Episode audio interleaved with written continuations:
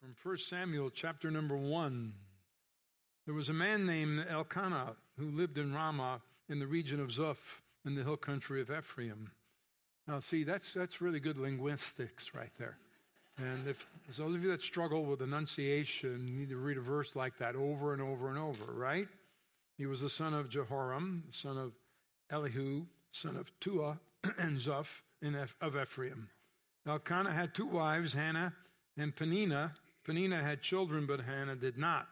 Each year, Elkanah would travel to Shiloh to worship and sacrifice to the Lord of heaven's armies at the tabernacle. The priests of the Lord at that time were the two sons of Eli, Hophni and Phinehas. On the days Elkanah presented a sacrifice, he would give portions of the meat to Peninnah and each of her children. And though he loved Hannah, he would give her only one choice portion because the Lord had given her no children. So Peninnah would taunt Hannah and make fun of her because the Lord had kept her from having children. Year after year, it was the same. Peninnah would taunt Hannah as they went to the tabernacle. Each time, Hannah would be reduced to tears and would not even eat. So, Father, thank you for revelation. Thank you for the Holy Spirit. Thank you for moms that are present. May they be extra specially blessed in this meeting. In Jesus' name, amen. Amen. You may be seated. it's pretty amazing to look back at the array of mothers in the media. If you recall when television was safe to watch, uh, yeah. One of the moms when I was a kid that I thought was pretty cool was June Cleaver. she was the only mother I've ever seen who actually vacuumed in pearls. Did you ever notice that? It was like, wow. Then, then there was Shirley Partridge. She was cool because she let her kids grow their hair really long and she played in a rock band with them. And there were some people who really thought that band existed, you know. And then there was Carol Brady of the Brady Bunch. She was kind of the ultimate blended family mom. In Happy Days, Marion Cunningham, you know, she was sweet but somewhat gullible, but she always knew how to handle the Fonz. She did. And Claire Huxtable, sweet, attractive, engaging. You know, she worked outside the home, a great mom portrayed there. Then we have the modern family, oh boy, with Claire and stepmom Gloria and their wacky family. Yeah. And uh, Beth Pearson of This Is Us, always taking care of others. Christina Braverman of Parenthood, the trials of breast cancer and reining in her family.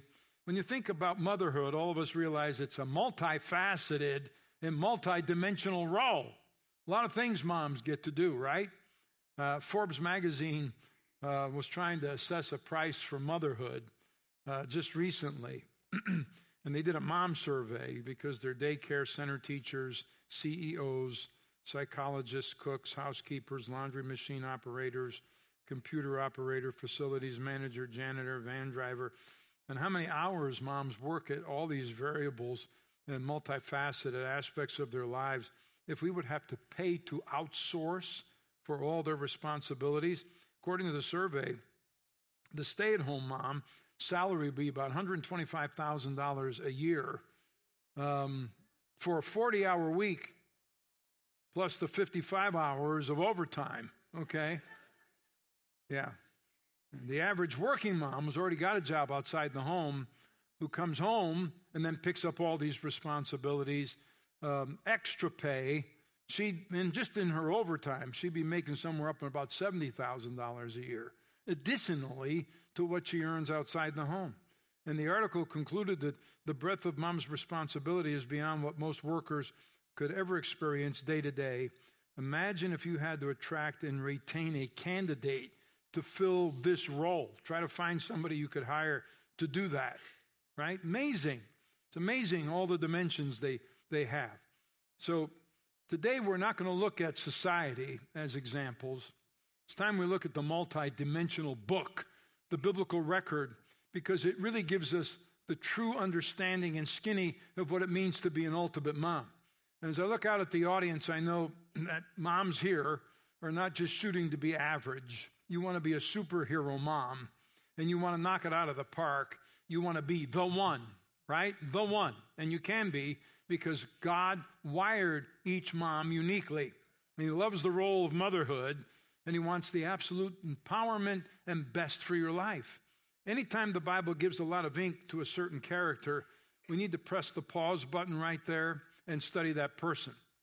And this is a mother of the Old Testament that God had given a lot of ink to. Her name is Hannah. Hannah was a very special mom because she dealt with a lot of special people under very unique circumstances.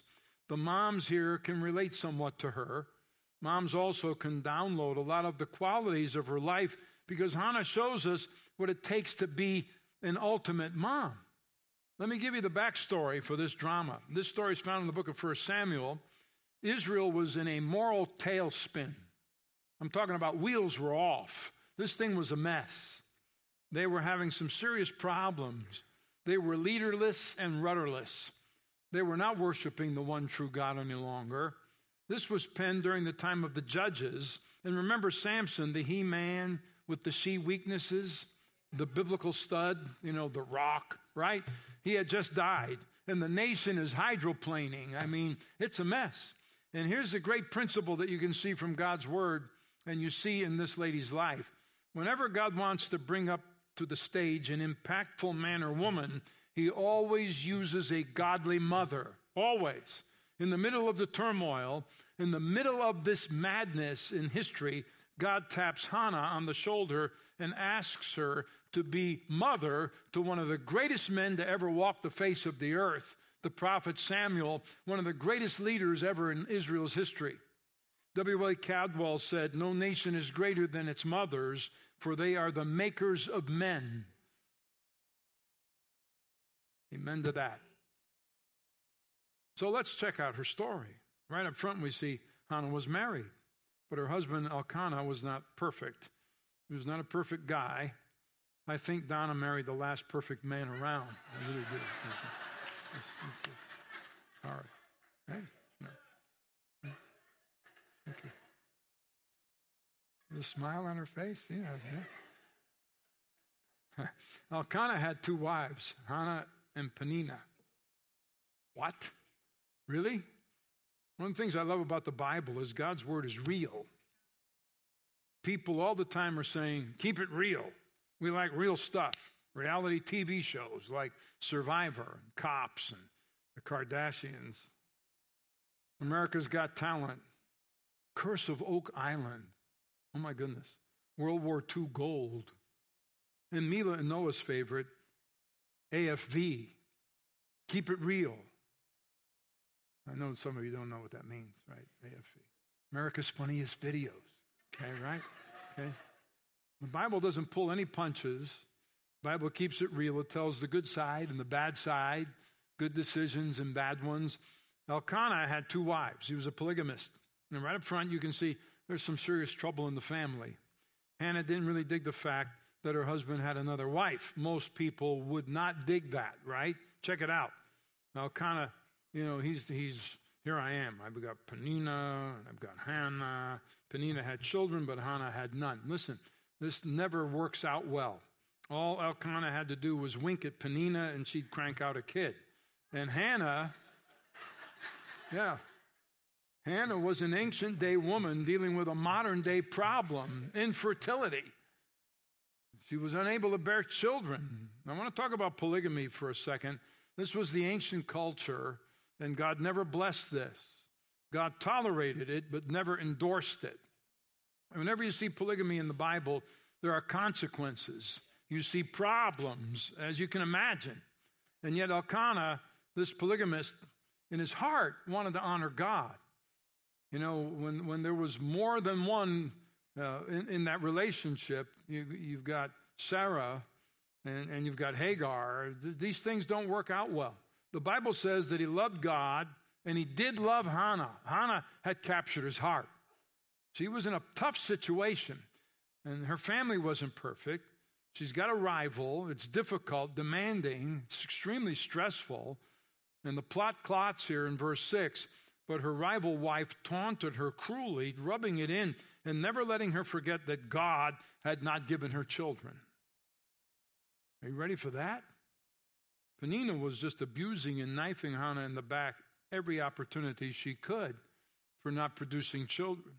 In the middle of all the madness and the mayhem, Hannah rose above the persecution. Hannah was a woman who had a right vertical relationship going with God. She was going to serve him. And Hannah had all of this dimension down pat. She knew how to plug into the Lord. She was vertically connected to the living God. And in the middle of the madness and the mayhem, Hannah, the Bible says, was a woman of prayer. And mom's, being a great mom, the ultimate mom, starts with prayer. I'm grateful for a mom who prayed for me every single day. I couldn't escape it. And because she prayed so much, God told her stuff about us as kids. I'd come home and she'd tell me what I'd done. And I wondered, now they didn't have cell phones, they couldn't text. How did she find this out so fast? How do you know this? Okay, because she prayed. It begins with connecting with God and loving Him and spending quality moments with Him. I watched my wife do the same thing with our kids. She read, read their mail when they walked through the door. Mom, this book literally is your manual for motherhood. Hannah knew that and she lived it out. Crushed in soul, Hannah prayed to God and cried and cried inconsolably. She was praying here for a son. She made a vow and she said, O Lord of heaven's armies, if you will look upon my sorrow and answer my prayer and give me a son, then I will give him back to you. He will be yours for his entire lifetime. And as a sign that he's been dedicated to the Lord, his hair will never be cut. Circle that in your mind. If you have your Bible, circle it in there. If you will, she said to God when she prayed. She was saying, God, it's in your hands. God, it's not my will, it's your will. I'm giving my life to you.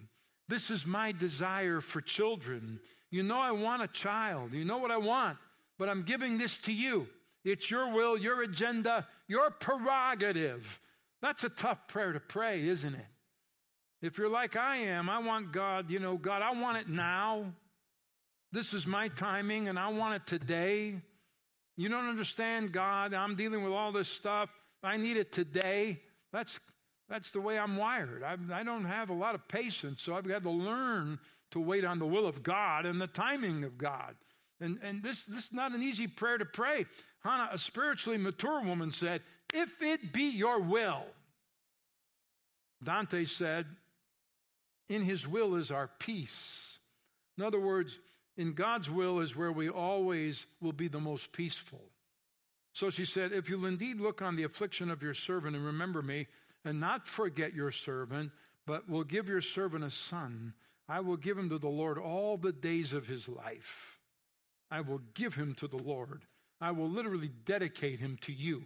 Hannah did not want a child for selfish reasons. She didn't want a child to fulfill her own fantasies. She didn't want a child so she could dress him up in cute clothes. She wanted a child for the right reasons. Hannah said, If I have one, I will dedicate him to the Lord.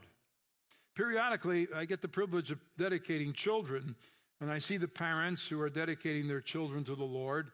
They come to the platform. It's exciting. It's exhilarating to observe that. Obviously, these little ones are not old enough to make a, any kind of a faith decision, and, and they don't understand the implications of sin or the fact that Jesus died on the cross and rose again for them, but their parents do.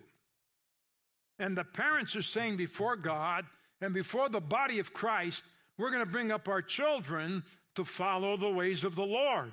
We're going to expose them to the opportunities to commit their lives to Christ. We're going to have them in church. We will provide them a godly home. They're going to shape them and allow God to do with them as He chooses, using their abilities to bring Him glory. That's what she was saying.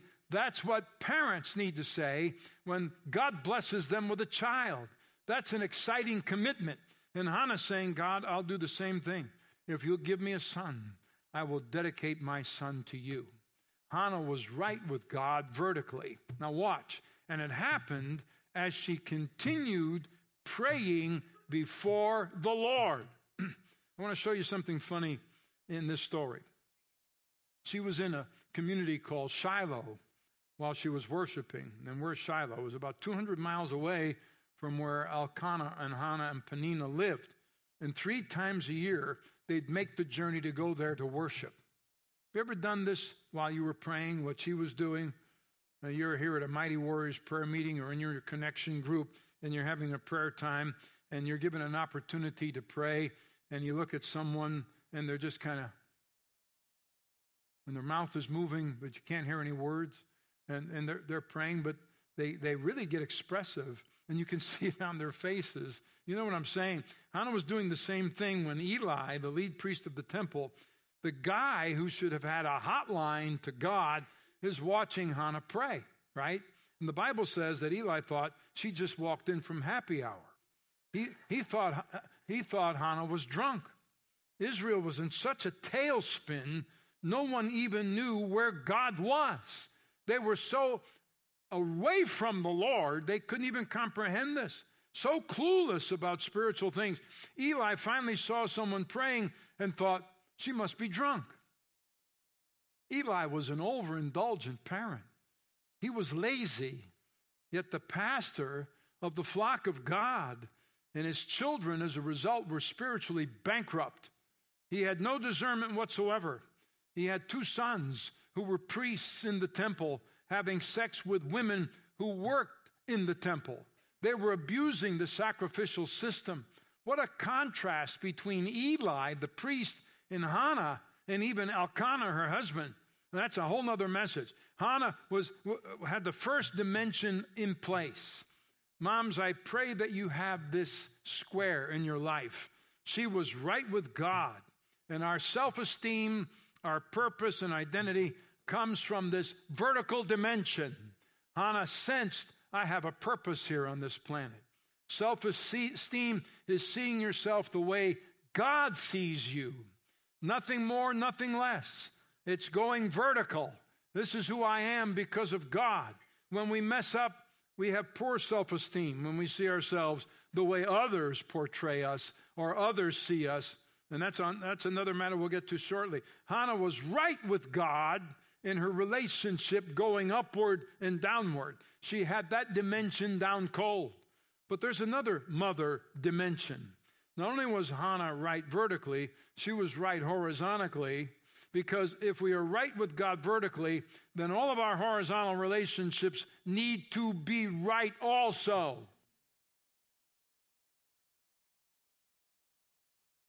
She was right in her marriage. Hannah was married to Elkanah. The Bible says that Elkanah worshiped God. He was a polygamist, yet the Bible said he had good spiritual connection with the Lord. Check him out.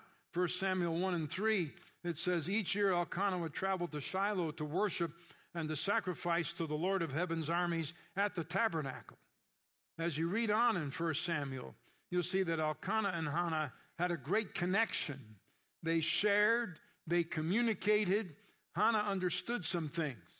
Hannah understood that the marital relationship superseded every other earthly relationship. That's not taught the way it ought to be taught, both in church and our society today. Hannah knew her relationship with God was the number one, the first and most important thing.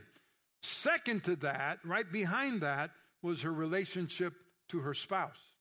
And she understood that too. And moms, I need to ask you a question. Do you realize that? Has that ever dawned on you biblically as you search the scripture? You might have the vertical thing down, but how about the communication and communion and, and, and that relationship of intimacy with your husband? Do you put your relationship with your husband above all other relationships? Because the scripture says that's the way it's supposed to be when we make a marriage covenant with a person that that relationship now becomes the second most important relationship in our lives other than God? Or have you become what the society calls kid centric? Do you helicopter your lives around your kids? Now it's lawnmower moms and dads. Or do you say, I love my kids, but my husband, I love him first? I'm going to orbit my life around, my first orbit will be around God. Second level of orbit is around my spouse. The third level of orbiting is around my children. Now, how do you think your kids learn about reconciliation? How are they going to learn that? How do your children learn about love and forgiveness? How will they learn values and, and, and matters of integrity, endurance? How do they learn about their local church? How do they learn about Scripture? Here's how they'll learn they have to watch dad and mom have a union that's unbreakable and inseparable. They're watching your marriage, and your marriage speaks volumes to your children because values are more caught than taught. Parents, husbands, and wives, if you're married, you're on stage 24 7 in front of your kids. Hannah understood that. Elkanah, in a sense, understood that as well. We, in this day and time, have to understand that. If we're going to turn the tide in this culture, we need to restore godly principles in the home and the order that God has set in the home. The Bible shows us Elkanah and Hannah worship together. One of the most important things you'll ever do in your marriage is to worship with your spouse. Husbands, make sure that worship is a priority to you. You need to lead that in your family. And as I've said many times before, something supernatural takes place when people gather together in His house collectively, and God's Word is opened, and we are teachable to hear the Scripture. Something supernatural takes place when you worship in a collective setting. Be connected, be here, be involved. This is the body of Christ God set you in, and God will bless your life for that. And speaking of worshiping together, let me see, say a, a word or two to singles, kind of a sidebar. If you're single, you might think, well, this message is not for me. How can I relate? Hannah was married to Elkanah. They had a godly relationship. It was, a, it was God centered in a culture that was heading in the wrong direction. We need to be examples in our culture today that's headed in the wrong direction. Because the Bible insists, singles and students, that you date, marry only those people who are believers. It insists. Can you imagine being unequally yoked? Can you imagine being hooked up with one person going one way and the other person heading in the other direction? You can't worship together. You really can't share together. You can't have the deep relationship in the truest sense that God designed us to have. Don't become partners with those who reject God. How can you make a partnership out of right and wrong? That's not partnership, that's war. Is light best friends with dark? Right? Do not be yoked together with unbelievers or bound together. And that phrase bound together is a beautiful picture that depicts this, this concept. It's a picture of a yoke. And you've heard me talk about a yoke before. A yoke is a big wooden structure that people used in the plowing fields. It had two holes on either end. And you would yoke together animals of like strength, animals of the same kind. For example, you'd yoke together oxen or horses or donkeys, but you wouldn't put a donkey and an oxen together. If you put them together, you would have unequally yoked them, and instead of plowing in a straight line, you'd be going this way and this way, back and forth. God says only marry believers. And some you might think, well, wait a minute. Is God being discriminatory? If the AL, if the ACLU ever sees this, I mean, goodness, they'll sue God. They sue everybody, right? No, God's not being discriminatory. This is not spiritual apartheid. God's looking out for your best interests. God is saying to you, you're, you're, heading for a disaster if you yoke up with an unbeliever. Let me give you some words that'll help you comprehend what God's talking about when it comes to marriage yokes. The first word related to yokes in a relationship, in a husband and wife intimacy, is that word intimacy. One of the reasons that God insists on marrying only believers is because of intimacy. The deepest part of your life and mine is our relationship with Christ. Can you imagine being hooked up with someone not able to share that which is most near and dear to your heart? You can't commune about that topic. You can't fellowship about that. Can you imagine? Can you imagine? Because the most important topic in your life is meant to be shared with the most important person in your life and to have that intimacy you have with God shared with each other and through each other. The next word related to the yoke to comprehend is the word security. It's another reason God insists we not be unequally yoked. If you're unequally yoked, one party will have one set of values and plans, the other party will have another set of values and plans, and you're going to spend the rest of your days fighting over those values and plans. As believers, you know, you exchange your plans for God's. Like Hannah prayed, God, it's not my will, but your will. And so you've submitted together in unity your plans to the Lord. How about harmony? That's another word. God wants to marry and date only Christ followers because of harmony. We're going to have disagreements and arguments because we're all imperfect people. To have a harmonious relationship, you have to have the same source to go to when there's been a disagreement or turmoil or pulling in two different directions. The Bible says, as believers, we've been given the spirit of reconciliation. When you're at odds with your spouse, you know you can't leave that lie very long. You got to seek forgiveness because it's incumbent upon us as followers of the Lord to do that. Family's another word you need to comprehend. That's why God insists that we be equally yoked because of family. God wants lineage. He wants heritage. It's not just about me, it's about what comes after me. Who comes after me? Uh, family, my children, my grandchildren, my great grandchildren, and their service in the kingdom of God and the legacy that they bring.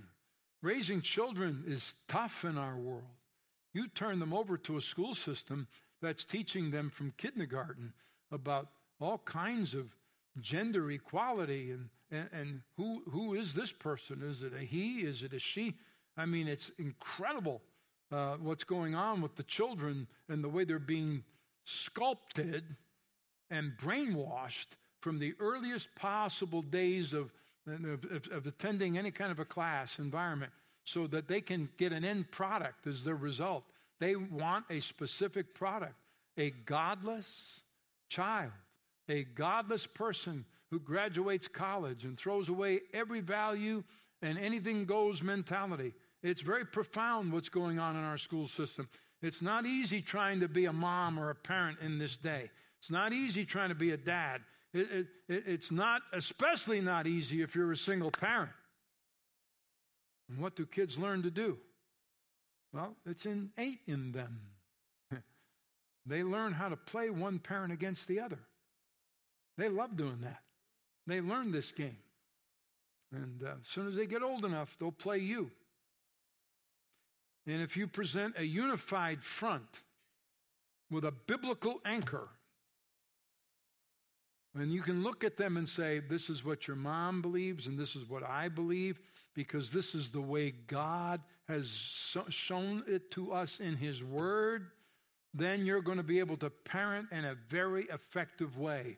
But if you don't have that kind of harmony and unity in family, it's not going to work very well. Conversely, if you only have one who's a believer and the other is not, you're operating off of two different agendas. And here's what the Bible says you're going to have one who's saying, yes, you can cheat here, you can use that kind of language here, you can believe that, that crazy theory today.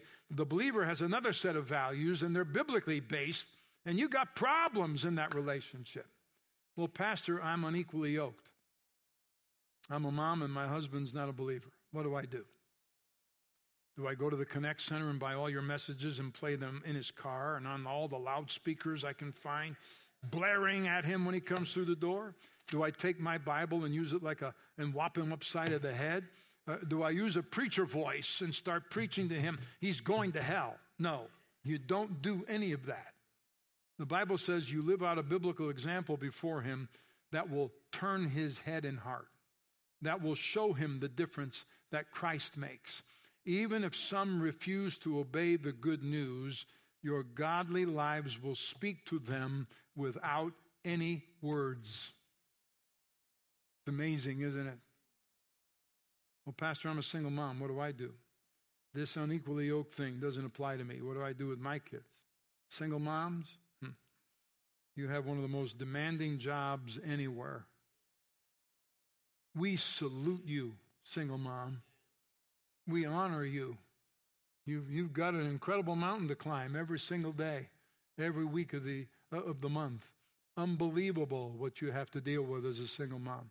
I want to take a moment say thank you to single moms here. Blessings be upon you. We have phenomenal single moms here at Calvary Christian Center. They're committed to God, they're committed to raising their children for the Lord. We have ministries here for you. I want you to pray regularly a prayer that only God can answer, that He will multiply your time, because it's going to seem like there's just not enough hours in the day to get done what you have to do as a single parent. So we'll ask God to multiply your time, and He'll do it. And make sure you're connected at Calvary Christian Center. Make sure you bring your children in, into the services and ministries of the church because there are some godly role models here, and God will use them to help mentor your children, and they will need that supplement. One friend of mine, a good friend of mine, tells his story. When he was in grade school, there was a horrific car accident, and his dad died. The surviving spouse and children were left to scrape by. His mom had no work and alone.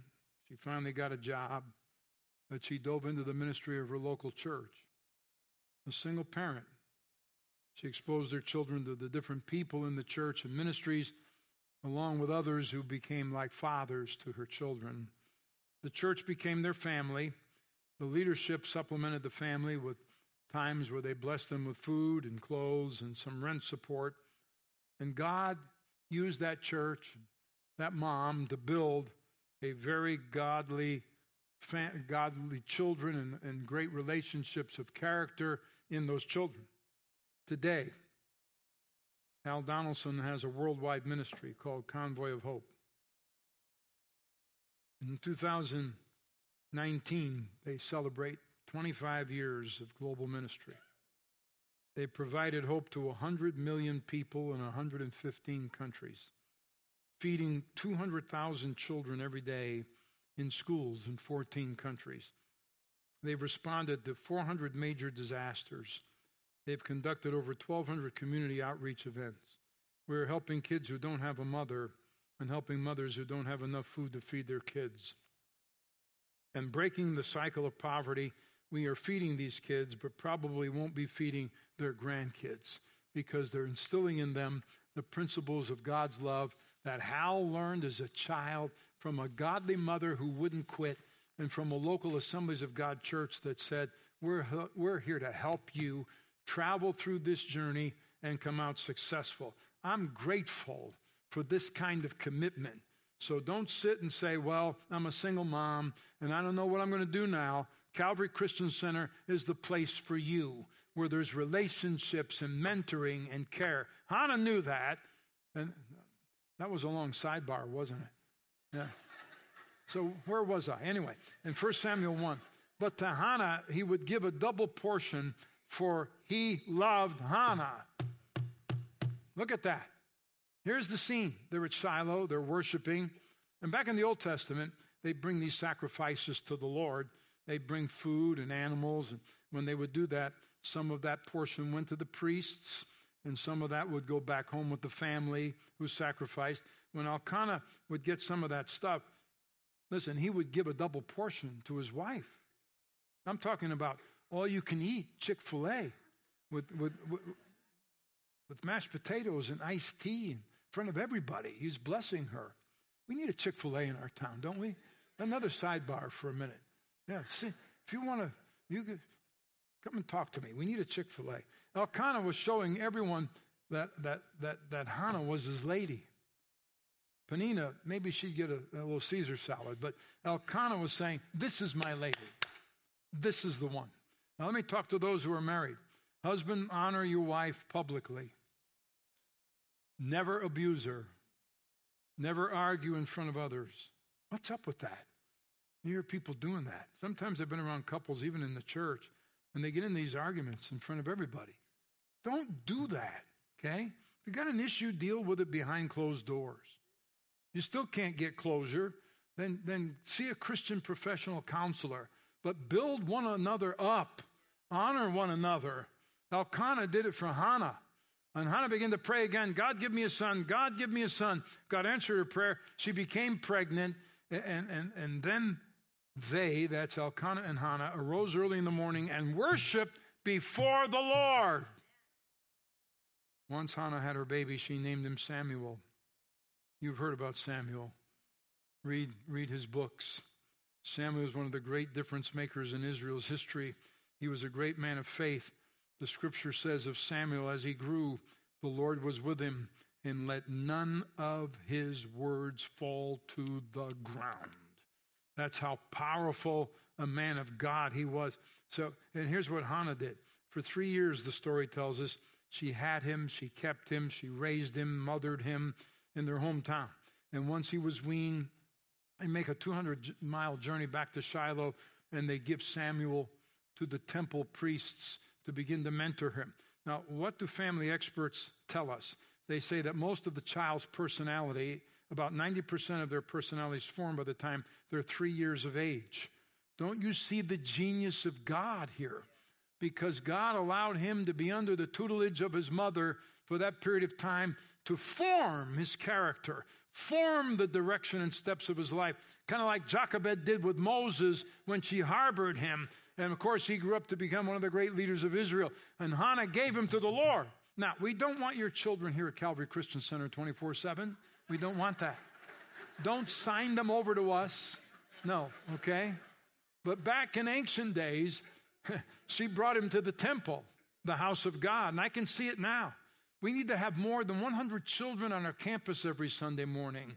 You need to bring them here. They need to get enrolled in Kids Town. They need to be in reality Kids Church. They need to be in Rangers and Impact Girls. So when she had weaned him, she took him up with her with three bulls, one ephah of flour, a skin of wine, and brought him to the house of the Lord in Shiloh. And the child was young. Then they slaughtered the bull and brought the child to Eli. And she said, Oh, my Lord, as, as, as your soul lives, my Lord, I am the woman who stood by you here praying to the Lord. Remember me? You thought I was drunk. For this child I prayed and the Lord has granted me my petition, which I asked of him. Therefore, I've also lent him to the Lord. As long as he lives, he shall be lent to the Lord. So they worship the Lord there. Wow. She was dedicated to God. Because she was dedicated to God, she was dedicated to her husband. Because she was dedicated to her husband, she de- dedicated her child and, and, and, and completely dedicated to Him and then dedicated Him to the Lord. So I have dedicated Him to the Lord. As long as He lives, He is dedicated to the Lord. And she worshiped the Lord there. That little boy was included in that worship moment of dedication to God. And how did he know how to worship at so young an age? He's about three years older slightly older, his mom. His mom taught him. Samuel saw the vertical dimension in his mother. He saw the horizontal commitment she had in her relationships because he saw it. He worshiped God too. Moms, during the middle of the stresses and the mazes of motherhood, go vertical. Call on the name of the Lord. Never fail to communicate with God. He is on your side, ready to help you.